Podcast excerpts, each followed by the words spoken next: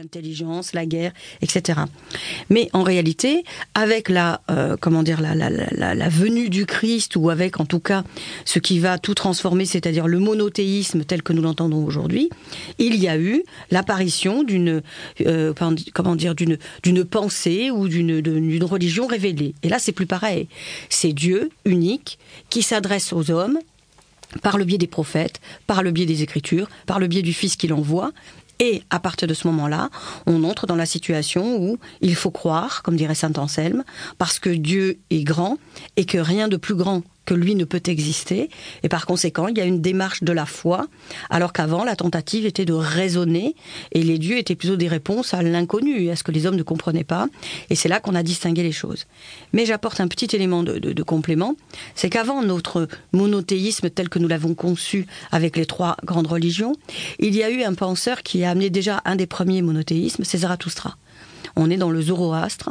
Et là, euh, effectivement, il parle d'une divinité qu'il faut savoir écouter. Il a écrit ce qui s'appelle les Gathas et qu'il a dissimulé euh, dans des rouleaux de, philosophie taoïste. Il faut savoir que c'est quelqu'un qui a écrit surtout sur euh, le pouvoir de la terre et la transcendance de cette terre qu'il faut respecter et qui a amené un monothéisme pour que justement le Dieu unique fasse école en fait. Alors en fait, donc des noms, certains noms ressortent. On peut dire aussi, on pourrait parler d'Aristote qui a influencé les chrétiens. Et la philosophie chrétienne, grâce à lui, a construit une dynamique d'un Dieu créateur. Alors c'est là où c'est un grand mystère en philosophie. Vous faites bien de poser la question. C'est qu'Aristote a influencé effectivement, d'une certaine façon, la pensée parce que Aristote a écrit un ouvrage qui s'appelle De l'âme.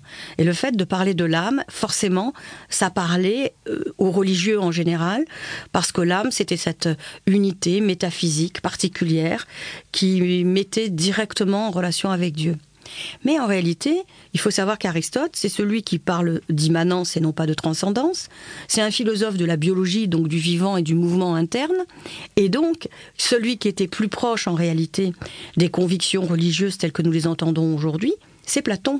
Platon avait placé un arrière-monde des idées, il avait placé les divinités dans le ciel, et donc c'est vrai qu'il nous place face à la transcendance, et je pense effectivement qu'il est beaucoup plus proche de la vision euh, religieuse, celle qu'on peut la faire aujourd'hui, avec des vertus lumineuses, le beau, le vrai, le juste, la tempérance, le bien, qu'il a placé dans un ciel.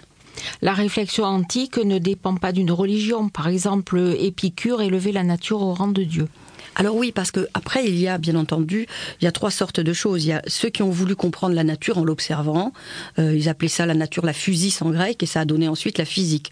On comprenait le monde à partir des éléments l'eau, la terre, l'air, le feu. Et un cinquième élément qui s'appelle l'apeiron, c'est l'indéfini. Et puis il y avait ceux qui de suite ont voulu créer les lieux de culte. À Delphes par exemple, on allait voir la Pythie qui rendait les oracles parce qu'on était vraiment dans le cadre du religieux, de la foi, et on s'inclinait hein, là-bas. Et en plus c'est sur les pierres de, de Delphes étaient gravées le nom des esclaves affranchis. Donc c'est vrai que c'était un lieu mythique au sens strict du terme, mais en même temps de ferveur, de, de, de, de. Et c'est là qu'on allait voir véritablement et qu'on se confrontait au mystère divin. Et les troisièmes, eh bien, c'est ceux qui ont voulu parler de la théologie révélée, ceux qui ont voulu parler de, de, de cette théologie, mais en la démontrant. Et ça a donné ensuite la théologie rationnelle et pas seulement révélée. Donc il y a ces mouvements-là, les trois, et en parallèle de ça, il y a les écoles qui bien souvent veulent comprendre la nature. Les épicuriens veulent comprendre l'homme, le replacer dans un tout. Et effectivement, les dieux euh, sont occupés à, à animer les astres, alors ils n'ont pas véritablement le temps de s'occuper des hommes et de leur destinée.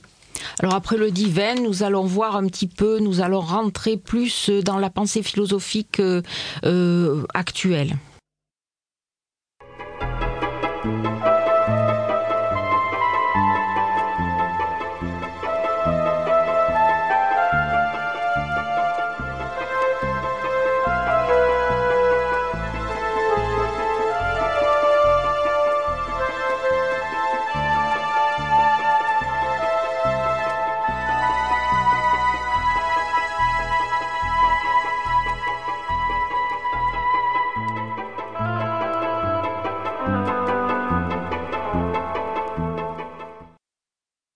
Nous venons de le voir, croyances populaires et pensées philosophiques des anciens sur le divin se sont entrecroisées pour donner le Dieu des croyants.